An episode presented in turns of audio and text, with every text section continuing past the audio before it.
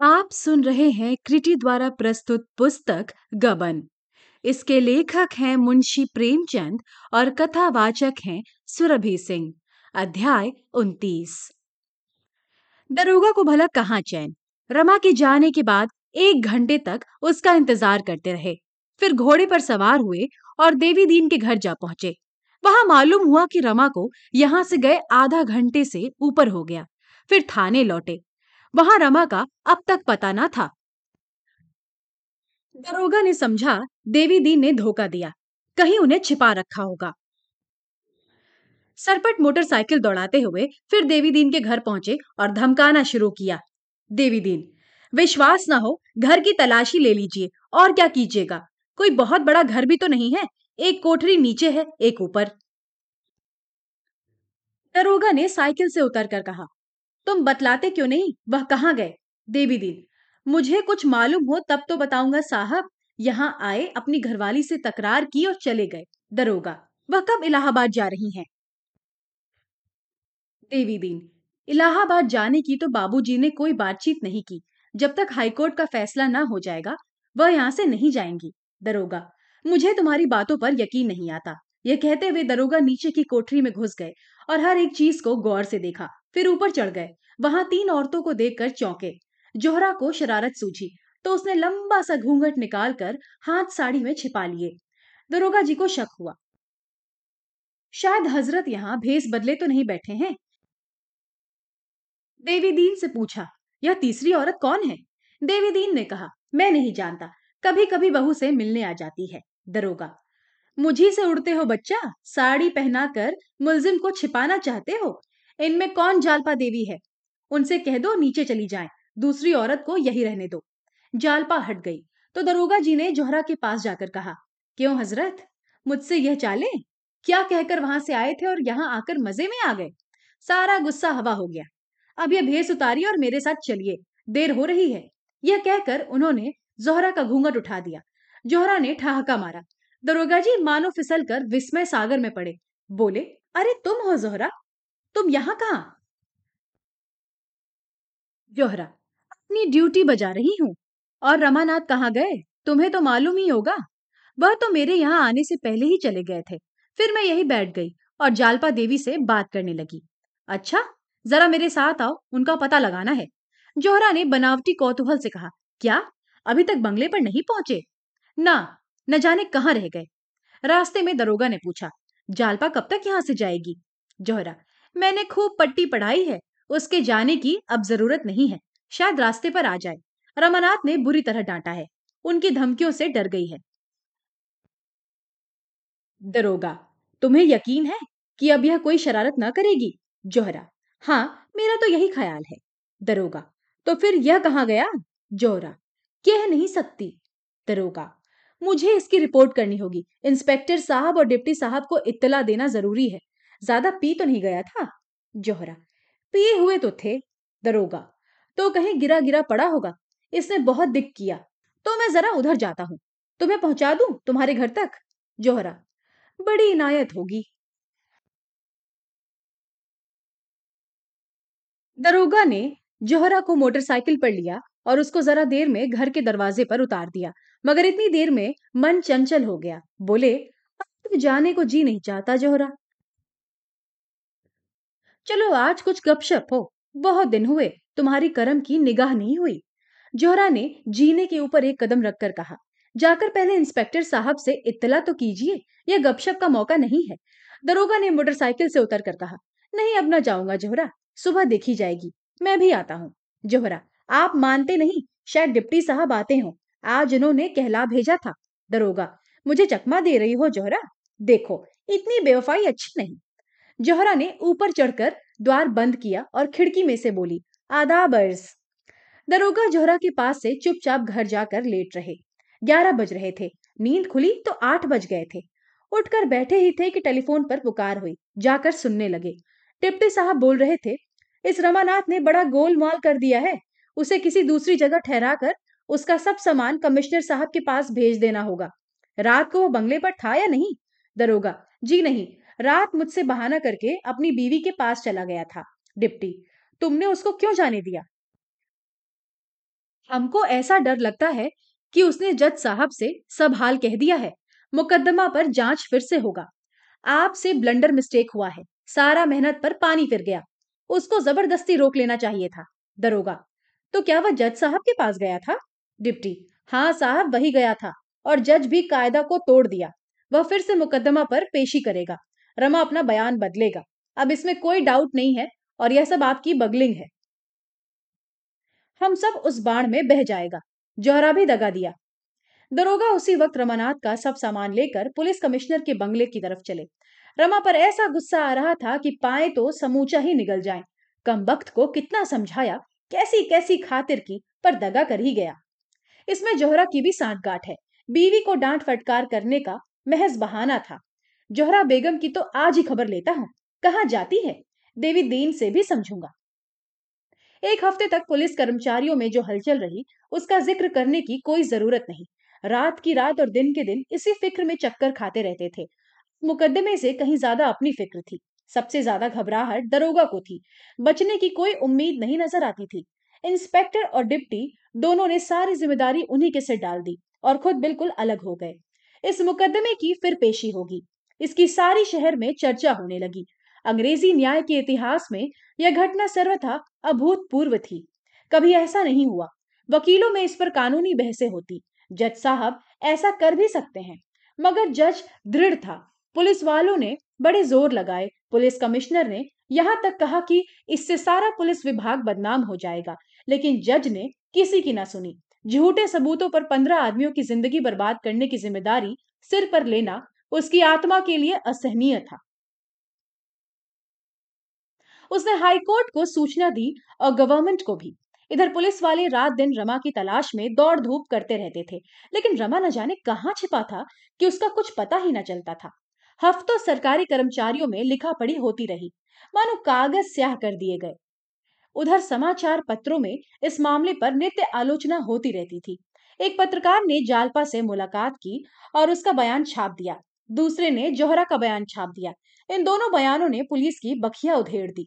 जोहरा ने तो लिखा था कि मुझे पचास रुपए रोज इसलिए दिए जाते थे कि रमानाथ को बहलाती रहूँ और उसे कुछ सोचने या विचार करने का अवसर मिले। पुलिस ने इन बयानों को पढ़ा तो दांत पीस लिए। जोहरा और जालपा दोनों कहीं और जा छिपी। नहीं तो पुलिस ने ज़रूर उनकी शरारत का मज़ा चखाया होता। आखिर दो महीने के बाद फैसला हुआ।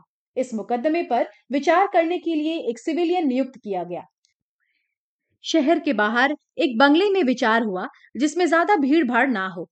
फिर भी रोज दस ग्यारह हज़ार आदमी जमा हो जाते थे।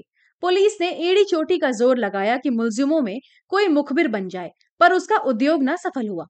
दरोगा जी चाहते तो नई शहादतें बना सकते थे, पर अपने अफसरों की स्वार्थपरता पर वह इतने खिन्न हुए कि दूर से तमाशा देखने के सिवा और कुछ न किया। जब सारा यश अफसरों को मिलता और सारा अपयश माथतों को तो दरोगा जी को क्या गरज पड़ी थी कि नई शहादतों की फ़िक्र में सिर खपाते? इस मामले में अफसरों ने सारा दोष दरोगा ही के सिर मढ़ा। उन्हीं की बेपरवाही से रमानाथ हाथ से निकला। अगर ज़्यादा सख्ती से निगरानी की जाती तो जालपा कैसे उसे खत लिख सकती और वह कैसे रात को उससे मिल सकता था? ऐसी दशा में मुकदमा उठा लेने के सिवा और क्या किया जा सकता था? तबेले की बला बंदर से सिर गई। दरोगा तनज्जुल हो गए और नायब दरोगा का तराई में तबादला कर दिया गया। जिस दिन मुलजिमों को छोड़ा गया, आधा शहर उनका स्वागत करने को जमा था। पुलिस ने दस बजे रात को उन्हें छोड़ा, पर दर्शक जमा हो ही गए। लोग जालपा को भी खींच ले गए। पीछे पीछे देवी दीन भी पहुँचा। जालपा पर फूलों की वर्षा हो रही थी और जालपा देवी की जय से आकाश गूंज रहा था, मगर रमानाथ की परीक्षा अभी समाप्त न हुई थी। उस पर दरोग बयानी का अभियोग चलाने का निश्चय हो गया। उसी बंगले में ठीक दस बजे मुकदमा पेश हुआ। सावन की झड़ी लगी हुई थी। कलकत्ता दलदल हो रहा था, लेकिन दर्शकों का एक अपार समूह सामने मैदान में खड़ा था। महिलाओं में दिनेश की पत्नी और माता भी आई हुई थी। पेशी से दस पंद्रह मिनट पहले जालपा और जौहरा भी बंद गाड़ियों में आ पहुँची। महिलाओं को अदालत के कमरे में जाने की आज्ञा मिल गई। पुलिस की शहादतें शुरू हुई। डिप्टी सुपरिटेंडेंट इंस्पेक्टर दरोगा, नायब दरोगा सभी के बयान हुए। दोनों तरफ़ के वकीलों ने जिरहे भी की, पर इन कार्रवाइयों में उल्लेखनीय कोई बात न थी। जाप्ते की पाबंदी की जा रही थी। रमानाथ का बयान हुआ, पर उसमें भी कोई नई बात न थी। उसने अपने जीवन के गत एक वर्ष का पूरा वृतांत कह सुनाया। कोई बात न छिपाई। वकील के पूछने पर उसने कहा, जालपा के त्याग, निष्ठा और सत्य प्रेम ने मेरी आँखें खोली और उससे भी ज़्यादा जोहरा के सौजन्य और निष्कपट व्यवहार ने।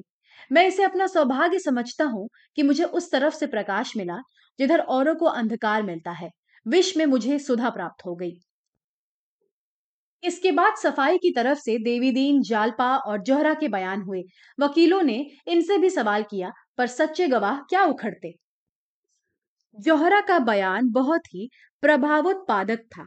उसने कहा, जिस प्राणी को जंजीरों से पकड़ने के लिए मैं भेजी गई, वह खुद दर्द से तड़प रहा था। उसे मरहम की ज़रूरत है, जंजीरों की नहीं। वह सहारे का हाथ चाहता है, धक्के का झोंका नहीं। जालपा देवी के प्रति उसकी श्रद्धा, उसका अटल विश्वास देखकर मैं अपने को भूल गई। मुझे अपनी नीचता अपनी स्वार्थांधता पर लज्जा आई मेरा जीवन कितना अधम, कितना पतित है। यह मुझ पर उस वक्त खुला और जब मैं जालपा से मिली तो उसकी निष्काम सेवा, उसका उज्जवल तप देखकर मेरे मन के रहे सहे कुसंस्कार भी मिट गए। विलास युक्त जीवन से मुझे घृणा हो गई। मैंने निश्चय कर लिया, इसी आंचल में मैं भी आश्रय लूँगी। इससे भी ज़्यादा मार्के का बयान जालपा का था। उसे सुनकर दर्शकों की आँखों में आँसू आ गए। उसके अंतिम शब्द ये थे, मेरे पति निर्दोष हैं। ईश्वर की दृष्टि में ही नहीं, नीति की दृष्टि में भी वह निर्दोष है। उनके भाग्य में मेरी विलासा शक्ति का प्रायश्चित करना लिखा था। वह उन्होंने किया। वह बाज़ार से मुँह छुपाकर भागे। उन्होंने मुझ पर अगर कोई अत्याचार किया तो वह यही कि मेरी इच्छाओं को पूरा करने में उन्होंने सदैव कल्पना से काम लिया। मुझे प्रसन्न करने के लिए, मुझे सुखी रखने के लिए उन्होंने अपने ऊपर बड़े से बड़ा भार लेने में कभी संकोच नहीं किया। वह यह भूल गए कि विलास वृत्ति संतोष करना नहीं जानती। जहाँ मुझे रोकना उचित था, वहाँ उन्होंने मुझे प्रोत्साहित किया और इस अवसर पर भी मुझे पूरा विश्वास है, मुझ पर अत्याचार करने की धमकी देकर ही उनकी ज़ुबान बंद की गई थी। अगर अपराधिनी हूँ तो मैं हूँ, जिसके कारण उन्हें इतने कष्ट झेलने पड़े। मैं मानती हूँ कि मैंने उन्हें अपना बयान बदलने के लिए मजबूर किया। अगर मुझे विश्वास होता कि वह डांकों में शरीक हुए तो सबसे पहले मैं उनका तिरस्कार करती। मैं यह नहीं सह सकती कि वह निरपराधियों की लाश पर अपना भवन खड़ा करें। जिन दिनों यहाँ डाके पड़े, उन तारीखों में मेरे स्वामी प्रयाग में थे। अदालत चाहे तो टेलीफोन द्वारा इसकी जाँच कर सकती है। अगर ज़रूरत हो तो म्यूनिसिपल बोर्ड के अधिकारियों का बयान लिया जा सकता है। ऐसी दशा में मेरा कर्तव्य इसके सिवा कुछ और हो ही नहीं सकता था जो मैंने किया। अदालत ने सरकारी वकील से पूछा, क्या प्रयाग से इस मामले की कोई रिपोर्ट मांगी गई थी? वकील ने कहा, जी हाँ मगर हमारा उस विषय पर कोई विवाद नहीं है। सफ़ाई के वकील ने कहा, इससे यह तो सिद्ध हो जाता है कि मुलजिम डाके में शरीक नहीं था अब केवल यह बात रह जाती है कि वह मुखबिर क्यों बना? वादी वकील, स्वार्थ सिद्धि के सिवा और क्या हो सकता है? सफ़ाई का वकील, मेरा कथन है, उसे धोखा दिया गया और जब उसे मालूम हो गया कि जिस भय से उसने पुलिस के हाथों की कठपुतली बनना स्वीकार किया था, वह उसका भ्रम था तो उसे धमकियाँ दी गई। अब सफ़ाई का कोई गवाह ना था। सरकारी वकील ने बहस शुरू की, योर ऑनर आज आपके सम्मुख एक ऐसा अभियोग उपस्थित हुआ है, जैसा सौभाग्य से बहुत कम हुआ करता है। आपको जनकपुर की डकैती का हाल मालूम हुआ। जनकपुर के आसपास कई गाँवों में लगातार डाके पड़े और पुलिस डकैतों की खोज करने लगी। महीनों पुलिस कर्मचारी अपनी जान हथेलियों पर लिए डकैतों को ढूंढ निकालने की कोशिश करते रहे। आखिर उनकी मेहनत सफल हुई और डाकुओं की खबर मिली। यह लोग एक घर के अंदर बैठे पाए गए। पुलिस ने एक बारगी सबों को पकड़ लिया। लेकिन आप जानते हैं, ऐसे मामलों में अदालतों के लिए सबूत पहुंचाना कितना मुश्किल होता है। जनता इन लोगों से कितना डरती है। प्राणों के भय से शहादत देने पर तैयार नहीं होती। यहाँ तक कि जिनके घरों में डाके पड़े थे, वे भी शहादत देने का अवसर आया तो साफ़ निकल गए।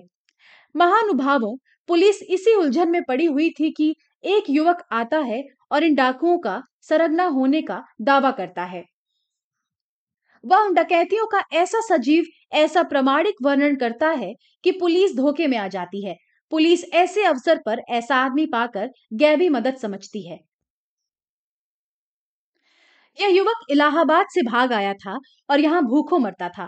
अपने भाग्य निर्माण का ऐसा सुअवसर पाकर उसने अपना स्वार्थ सिद्ध करने का निश्चय कर लिया। मुखबिर बनकर सजा का तो उसे कोई भय था ही नहीं। पुलिस की सिफारिश से कोई अच्छी नौकरी मिल जाने का विश्वास था। पुलिस ने उसका खूब आदर सत्कार किया और उसे अपना मुखबिर बना लिया। बहुत संभव था कि कोई शहादत ना पाकर पुलिस इन मुलजिमों को छोड़ देती और उन पर कोई मुकदमा ना चलाती, पर इस युवक के चकमे में आकर उसने अभियोग चलाने का निश्चय कर लिया। उसमें चाहे और कोई गुण हो या ना हो, उसकी रचना शक्ति की प्रखरता से इनकार नहीं किया जा सकता। उसने डकैतियों का ऐसा यथार्थ वर्णन किया कि जंजीर की एक कड़ी भी कहीं से गायब ना थी। अंकुर से फल निकलने तक की सारी बातों की उसने कल्पना कर ली थी। पुलिस ने मुकदमा चला दिया, पर ऐसा मालूम होता है कि इस बीच में उसे सौभाग्य निर्माण का इससे भी अच्छा अवसर मिल गया। बहुत संभव है सरकार की विरोधिनी संस्थाओं ने उसे प्रलोभन दिए हों, और उन प्रलोभनों ने उसे स्वार्थ सिद्धि का यह नया रास्ता सुझा दिया हो, जहाँ धन के साथ यश भी था।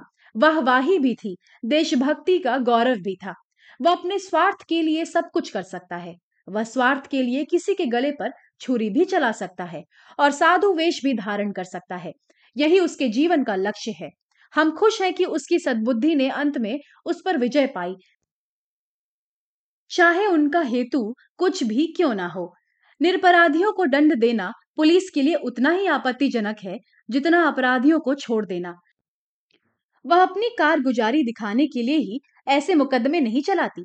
न गवर्नमेंट इतनी न्याय शून्य है कि वह पुलिस के बहकावे में आकर सारहीन मुकदमे चलाती फिरे। लेकिन इस युवक की चकमेबाजियों से पुलिस की जो बदनामी हुई और सरकार के हज़ारों रुपए खर्च हो गए, इसका जिम्मेदार कौन है? ऐसे आदमी को आदर्श दंड मिलना चाहिए, ताकि फिर किसी को ऐसी चकमेबाजी का साहस ना हो। ऐसे मिथ्या का संसार रचने वाले प्राणी के लिए मुक्त रहकर समाज को ठगने का मार्ग बंद कर देना चाहिए। उसके लिए इस समय सबसे उपयुक्त स्थान वह है जहाँ उसे कुछ दिन आत्मचिंतन का अवसर मिले। शायद वहाँ के एकांतवास में उसको आंतरिक जागृति प्राप्त हो जाए। आपको केवल यह विचार करना है कि उसने पुलिस को धोखा दिया या नहीं। इस विषय में अब कोई संदेह नहीं रह जाता कि उसने धोखा दिया। अगर धमकियाँ दी गई थी तो वह पहली अदालत के बाद जज की अदालत में अपना बयान वापस ले सकता था, पर उस वक्त भी उसने ऐसा नहीं किया। इससे यह स्पष्ट है कि धमकियों का आक्षेप मिथ्या है। उसने जो कुछ किया, स्वेच्छा से किया। ऐसे आदमी को यदि दंड ना दिया जाए तो उसे अपनी कुटिल नीति से काम लेने का फिर साहस होगा और उसकी हिंसक मनोवृत्तियाँ और भी बलवान हो जाएँगी। सफ़ाई के वकील ने जवाब दिया यह मुकदमा अंग्रेज़ी इतिहास ही में नहीं, शायद सर्वदेशीय न्याय के इतिहास में एक अद्भुत घटना है। रमानाथ एक साधारण युवक है, उसकी शिक्षा भी बहुत मामूली हुई है।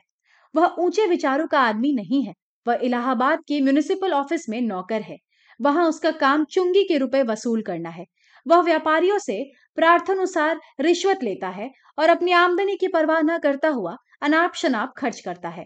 आखिर एक दिन मीजान में गलती हो जाने से उसे शक होता है कि उससे कुछ रुपए उठ गए। वह इतना घबरा जाता है कि किसी से कुछ नहीं कहता। बस घर से भाग खड़ा होता है। वहाँ दफ्तर में उस पर शुभा होता है और उसके हिसाब की जाँच होती है। तब मालूम होता है कि उसने कुछ गबन नहीं किया, सिर्फ़ हिसाब की भूल थी। फिर अमरनाथ के पुलिस के पंजे में फंसने, फर्जी मुखबिर बनने और शहादत देने का ज़िक्र करते हुए उसने कहा, अब रमानाथ के जीवन में एक नया परिवर्तन होता है। ऐसा परिवर्तन, जो एक विलास प्रिय पद लोलुप युवक को धर्मनिष्ठ और कर्तव्यशील बना देता है। उसकी पत्नी जालपा, जिसे देवी कहा जाए तो अतिशोक्ति न होगी, उसकी तलाश में प्रयाग से यहाँ आती है। और यहाँ जब उसे मालूम होता है कि रमा एक मुकदमे में पुलिस का मुखबिर हो गया है तो वह उससे छिपकर मिलने जाती है। रमा अपने बंगले में आराम से पड़ा हुआ है, फाटक पर संतरी पहरा दे रहा है। जालपा को पति से मिलने में सफलता नहीं मिलती। तब वह एक पत्र लिखकर उसके सामने फेंक देती है और देवी दीन के घर चली जाती है। रमा यह पत्र पढ़ता है और उसकी आँखों के सामने से पर्दा हट जाता है। वह छिपकर जालपा के पास आता है।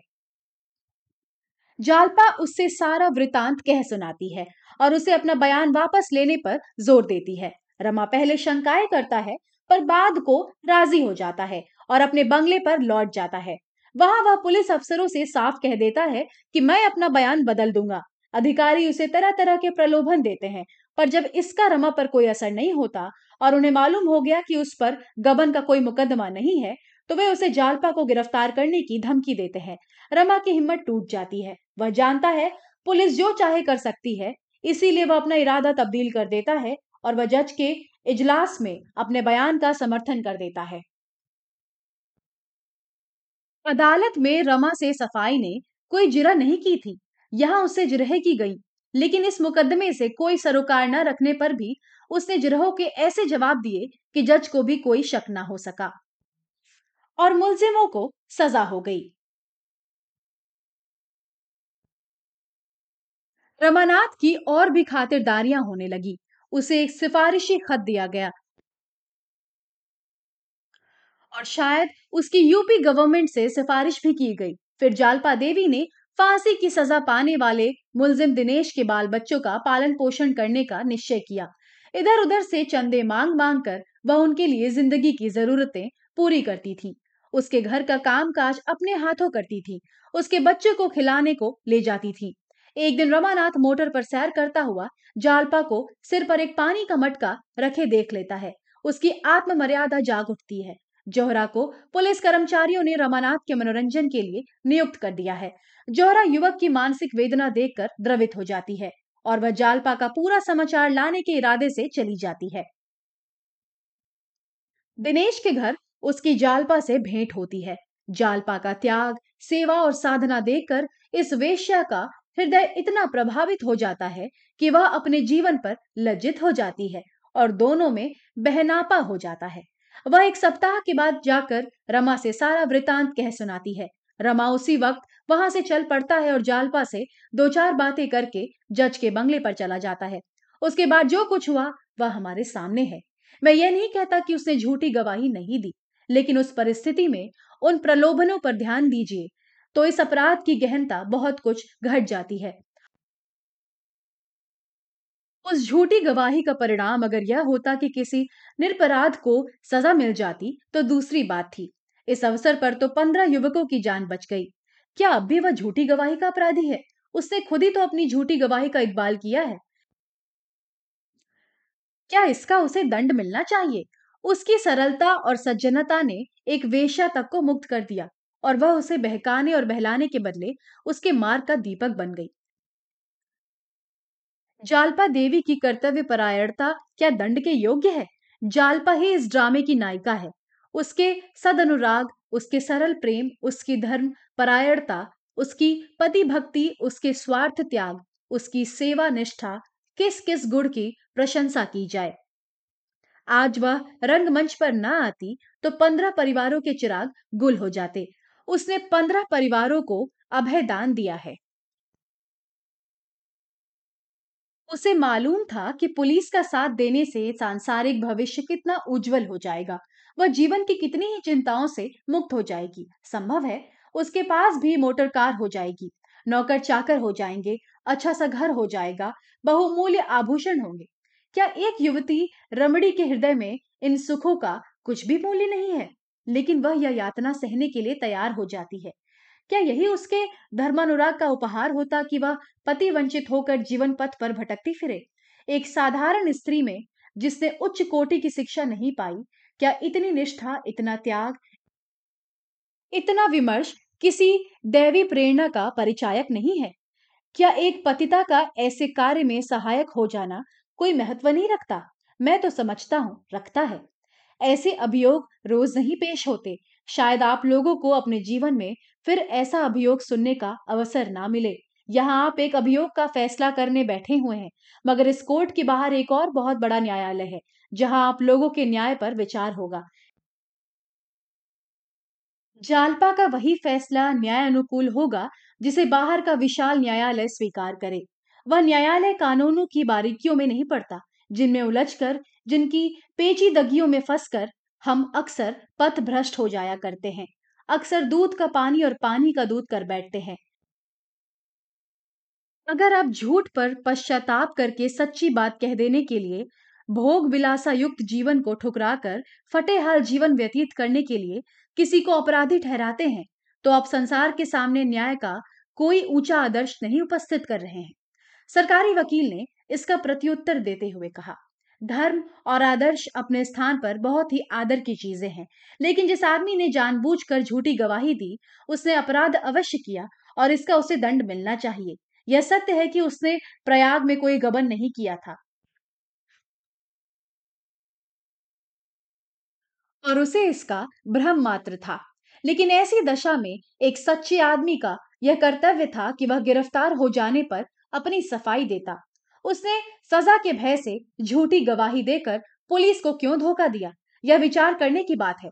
अगर आप समझते हैं कि उसने अनुचित काम किया तो आप उसे अवश्य दंड देंगे। अब अदालत के फैसला सुनाने की बारी आई। सभी को रमा से सहानुभूति हो गई थी, पर इसके साथ ही यह भी मानी हुई थी कि उसे सजा होगी। क्या सजा होगी, यही देखना था। लोग बड़ी उत्सुकता से फैसला सुनने के लिए और सिमट आए कुर्सियाँ और आगे खींच ली गईं और कनबत्तियाँ भी बंद हो गईं। मामला केवल यह है कि एक युवक ने अपनी प्राण रक्षा के लिए पुलिस का आश्रय लिया और जब उसे मालूम हो गया कि जिस भय से वह पुलिस का आश्रय ले रहा है, वह सर्वथा निर्मूल है तो उसने अपना बयान वापस ले लिया। रमानाथ में अगर सत्य निष्ठा होती तो वह पुलिस का आश्रय ही क्यों लेता? लेकिन इसमें कोई संदेह नहीं कि पुलिस ने उसे रक्षा का यह उपाय सुझाया और इस तरह उसे झूठी गवाही देने का प्रलोभन दिया। मैं यह नहीं मान सकता कि इस मामले में गवाही देने का प्रस्ताव स्वतः उसके मन में पैदा हो गया। उसे प्रलोभन दिया गया, जिसे उसने दंड भय से स्वीकार कर लिया। उसे यह भी अवश्य विश्वास दिलाया गया होगा कि जिन लोगों के विरुद्ध उसे गवाही देने के लिए तैयार किया जा रहा था, वे वास्तव में अपराधी थे। क्योंकि रमानाथ में जहाँ दंड का भय है, वहाँ न्याय भक्ति भी है। वह उन पेशेवर गवाहों में नहीं था जो स्वार्थ के लिए निरपराधियों को फंसाने में भी नहीं हिचकते। अगर ऐसी बात ना होती तो वह अपनी पत्नी के आग्रह से बयान बदलने पर भी कभी राज़ी ना होता। यह ठीक है कि पहली अदालत के बाद ही उसे मालूम हो गया था कि उस पर गबन का कोई मुकदमा नहीं है और जज की अदालत में वह अपने बयान को वापस ना ले सका था। उस वक्त उसने यह इच्छा प्रकट भी अवश्य की, पर पुलिस की धमकियों ने फिर उस पर विजय पाई। पुलिस को बदनामी से बचने के लिए इस अवसर पर उसे धमकियाँ देना स्वाभाविक है, क्योंकि पुलिस को मुलजिमों के अपराधी होने के विषय में कोई संदेह ना था। रमानाथ धमकियों में आ गया। वह उसकी दुर्बलता अवश्य है पर परिस्थिति को देखते हुए क्षम्य है। इसीलिए मैं रमानाथ को बरी करता हूँ। चैत्र की शीतल सुहावनी, स्फूर्तिमयी संध्या, गंगा का तट टेसुओं से लहलहाता हुआ ढाक का मैदान, बरगद का छायादार वृक्ष, उसके नीचे बंधी हुई गायें, भैंसे, कद्दू और लौकी की बेलों से लहराती हुई झोपड़ियाँ, न कहीं गर्द, न गुबार, न शोर, न गुल सुख और शांति के लिए क्या इससे भी अच्छी कोई जगह हो सकती है? नीचे स्वर्णमयी गंगा ताल, काले नीले आवरण से चमकती हुई मंद स्वरों में गाती, कहीं लपकती, कहीं झिझकती, कहीं चपल, कहीं गंभीर, अनंत अंधकार की ओर चली जा रही है। मानो बहुरंजित बाल स्मृति क्रीड़ा और विनोद की गोद में खेलती हुई, चिंतामय, संघर्षमय, अंधकारमय भविष्य की ओर चली जा रही हो। देवी दीन और रमा ने यही प्रयाग के समीप आकर आश्रय लिया है। तीन साल गुजर गए हैं। देवीदीन ने ज़मीन ली, बाग लगाया, खेती जमाई, गाय, भैंसे खरीदी और कर्म योग में, अवृत उद्योग में सुख, संतोष और शांति का अनुभव कर रहा है। उसके मुख पर अब वह जर्दी झुर्रिया नहीं है। एक नई स्फूर्ति, एक नई कांति झलक रही है। शाम हो गई है। गाय भैंसे हार से लौटी। जग्गो ने उन्हें खूटे से बांधा और थोड़ा थोड़ा भूसा लाकर उनके सामने डाल दिया। इतने में देवी और गोपी भी बैलगाड़ी पर डांटे लादे हुए आ पहुँचे। दयानाथ ने बरगद के नीचे ज़मीन साफ़ कर रखी है। वही डांटे उतारी गई। यही इस छोटी सी बस्ती का खलिहान है। दयानाथ नौकरी से बर्खास्त हो गए थे और अब देवी के असिस्टेंट हैं। उनको समाचार पत्रों से अब भी वही प्रेम है। रोज कई पत्र आते हैं और शाम को फुर्सत पाने के बाद मुंशी जी पत्रों को पढ़कर सुनाते और समझाते हैं। श्रोताओं में बहुधा आसपास के गाँवों के दस पाँच आदमी भी आ जाते हैं और रोज एक छोटी मोटी सभा हो जाती है। रमा को तो इस जीवन में इतना अनुराग हो गया है कि अब वह शायद उसे थानेदारी ही नहीं, चुंगी की इंस्पेक्टरी भी मिल जाए तो शहर का नाम न ले।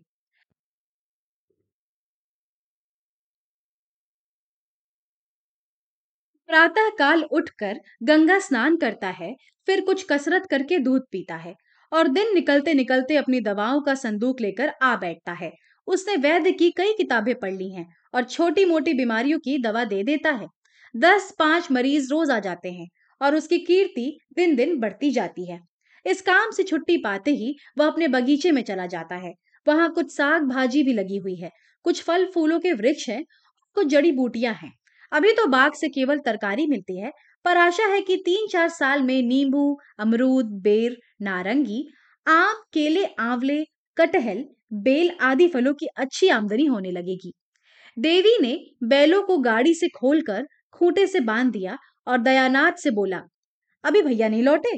दयानाथ ने डांठों को समेटते हुए कहा, अभी तो नहीं लौटे। मुझे तो अब इनके अच्छे होने की आशा नहीं है। जमाने का फेर है। कितने सुख से रहती थी। गाड़ी थी, बंगला था, दर्जनों नौकर थे। अब यह हाल है। सामान सब मौजूद है। वकील साहब ने अच्छी संपत्ति छोड़ी थी, मगर भाई भतीजों ने हड़प ली। देवी दीन भैया कहते थे, अदालत करती तो सब मिल जाता, पर कहती हैं, मैं अदालत में झूठ ना बोलूँगी, औरत बड़े ऊँचे विचार की है। सहसा जागेश्वरी एक छोटे से शिशु को गोद में लिए हुए, एक झोपड़े से निकली और बच्चे को दयानाथ की गोद में देती हुई देवी दीन से बोली, भैया, जरा चलकर रतन को देखो, जाने कैसी हुई जाती है। जोहरा और बहू दोनों रो रही हैं, बच्चा न जाने कहाँ रह गए? देवी दीन ने दयानाथ से कहा, चलो लाला, देखें।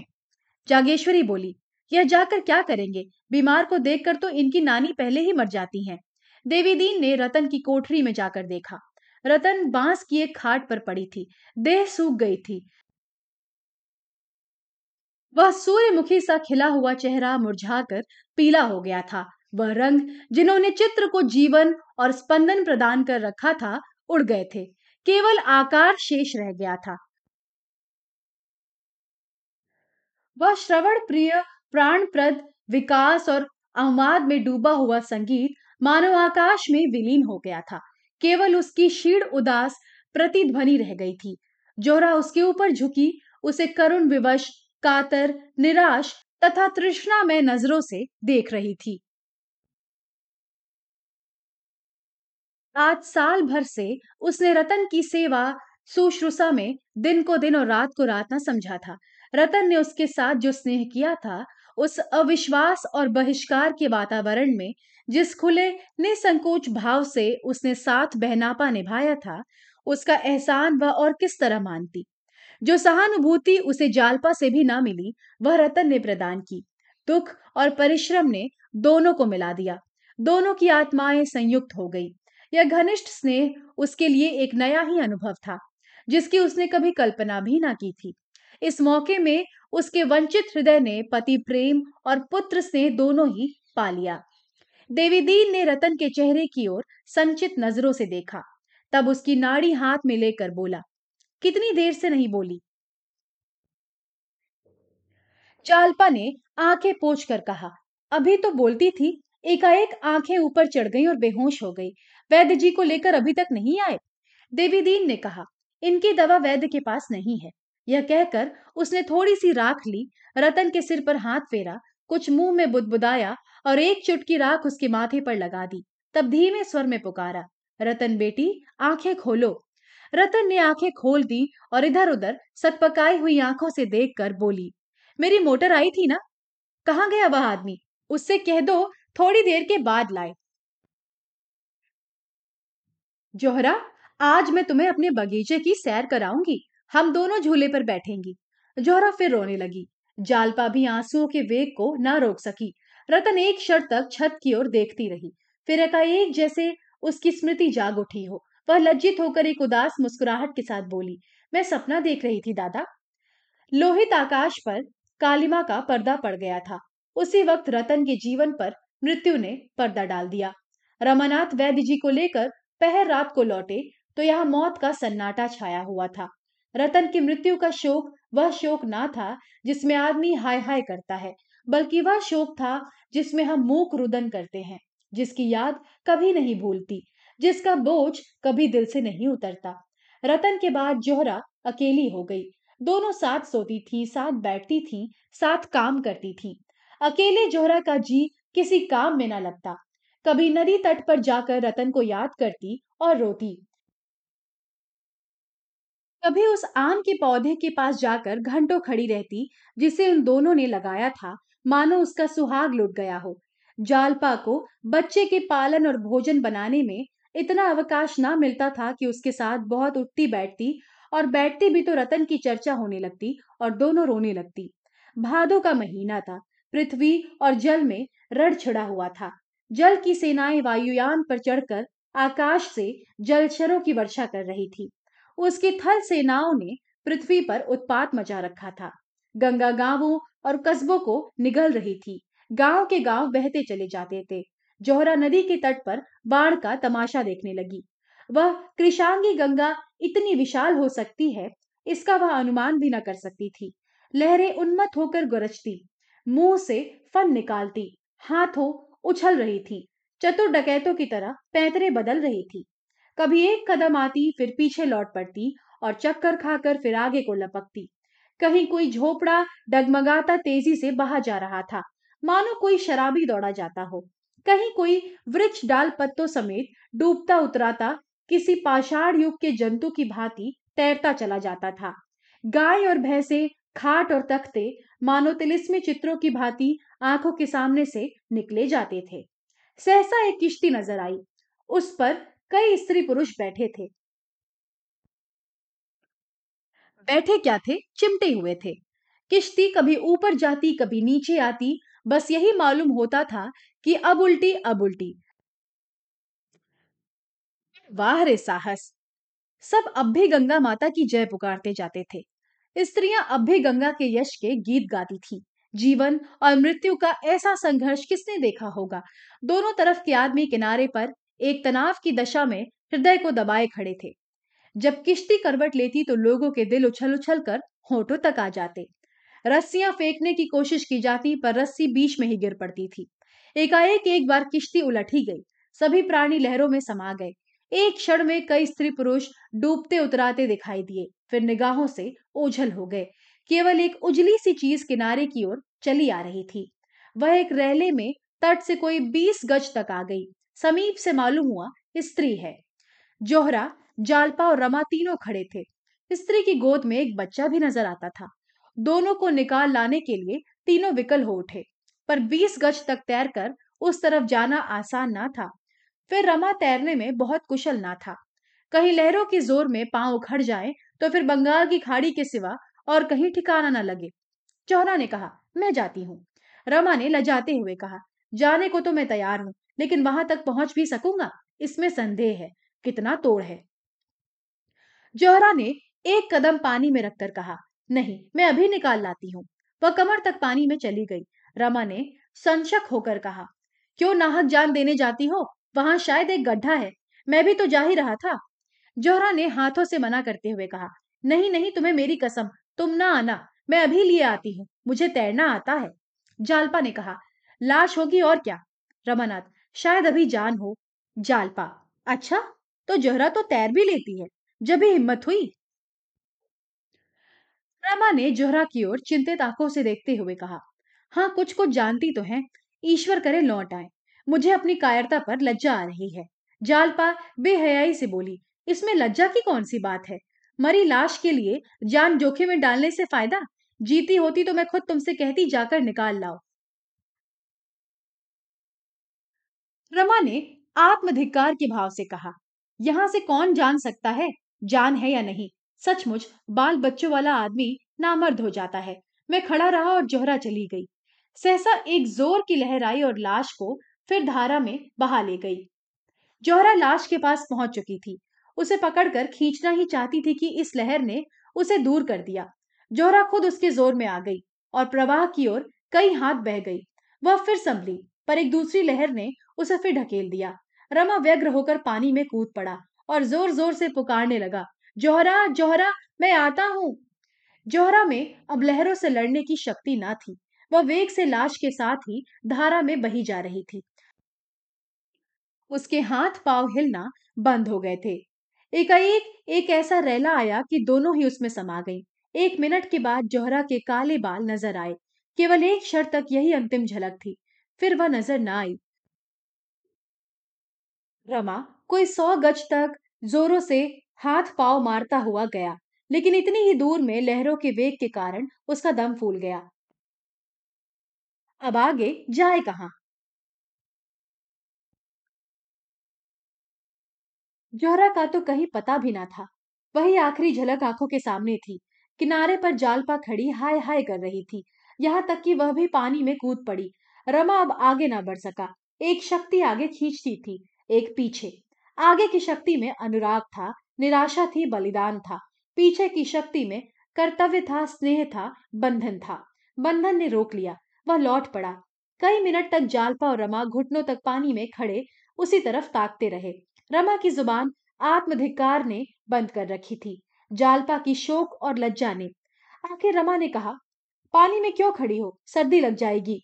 जालपा पानी से निकलकर तट पर खड़ी हो गई, पर मुँह से कुछ ना बोली। मृत्यु के इस आघात ने उसे पराभूत कर दिया था। जीवन कितना अस्थिर है। यह घटना आज दूसरी बार उसकी आँखों के सामने चरितार्थ हुई। रतन के मरने की पहले से आशंका थी। मालूम था कि वह थोड़े दिनों की मेहमान है, मगर जोहरा की मौत तो वज्राघात के समान थी। अभी आधा घड़ी पहले तीनों आदमी प्रसन्नचित जल क्रीड़ा देखने चले थे। किसे शंका थी कि मृत्यु की ऐसी भीषण पीड़ा उनको देखनी पड़ेगी। इन चार सालों में जोहरा ने अपनी सेवा, आत्मत्याग और सरल स्वभाव से सभी को मुक्त कर लिया था। अपने अतीत को मिटाने के लिए, पिछले दागों को धो डालने के लिए उसके पास इसके सिवा और क्या उपाय था? उसकी सारी कामनाएँ, सारी वासनाएँ सेवा में लीन हो गई। कलकत्ता में वह विलास और मनोरंजन की वस्तु थी। शायद कोई भला आदमी उसे अपने घर में ना घुसने देता। यहाँ सभी उसके साथ घर के प्राणी का सा व्यवहार करते थे। दयानाथ और जागेश्वरी को यह कहकर शांत कर दिया गया था कि वह देवी दीन की विधवा बहू है। जोहरा ने कलकत्ता में जालपा से केवल उसके साथ रहने की भिक्षा मांगी थी। अपने जीवन से उसे घृणा हो गई थी। जालपा की विश्वास में उदारता ने उसे आत्मशुद्धि के पथ पर डाल दिया था। रतन का पवित्र, निष्काम जीवन उसे प्रोत्साहित किया करता था। थोड़ी देर के बाद रमा भी पानी से निकला और शोक में डूबा हुआ घर की ओर चला। अक्सर रमा और जालपा नदी के किनारे आ बैठते और जहाँ जोहरा डूबी थी उस तरफ़ घंटों देखा करते। कई दिनों तक उन्हें यह आशा बनी रही कि शायद जोहरा बच गई हो और किसी तरफ़ से चली आए, लेकिन धीरे धीरे यह क्षीण आशा भी शोक के अंधकार में खो गई। मगर अभी तक जोहरा की सूरत उनकी आँखों के सामने फिरा करती है। उसके लगाए हुए पौधे, उसकी पाली हुई बिल्ली, उसके हाथों के सिले हुए कपड़े, उसका कमरा, यह सब उसकी स्मृति के चिन्ह हैं। उनके पास जाकर रमा की आँखों के सामने जोहरा की तस्वीर खड़ी हो जाती है।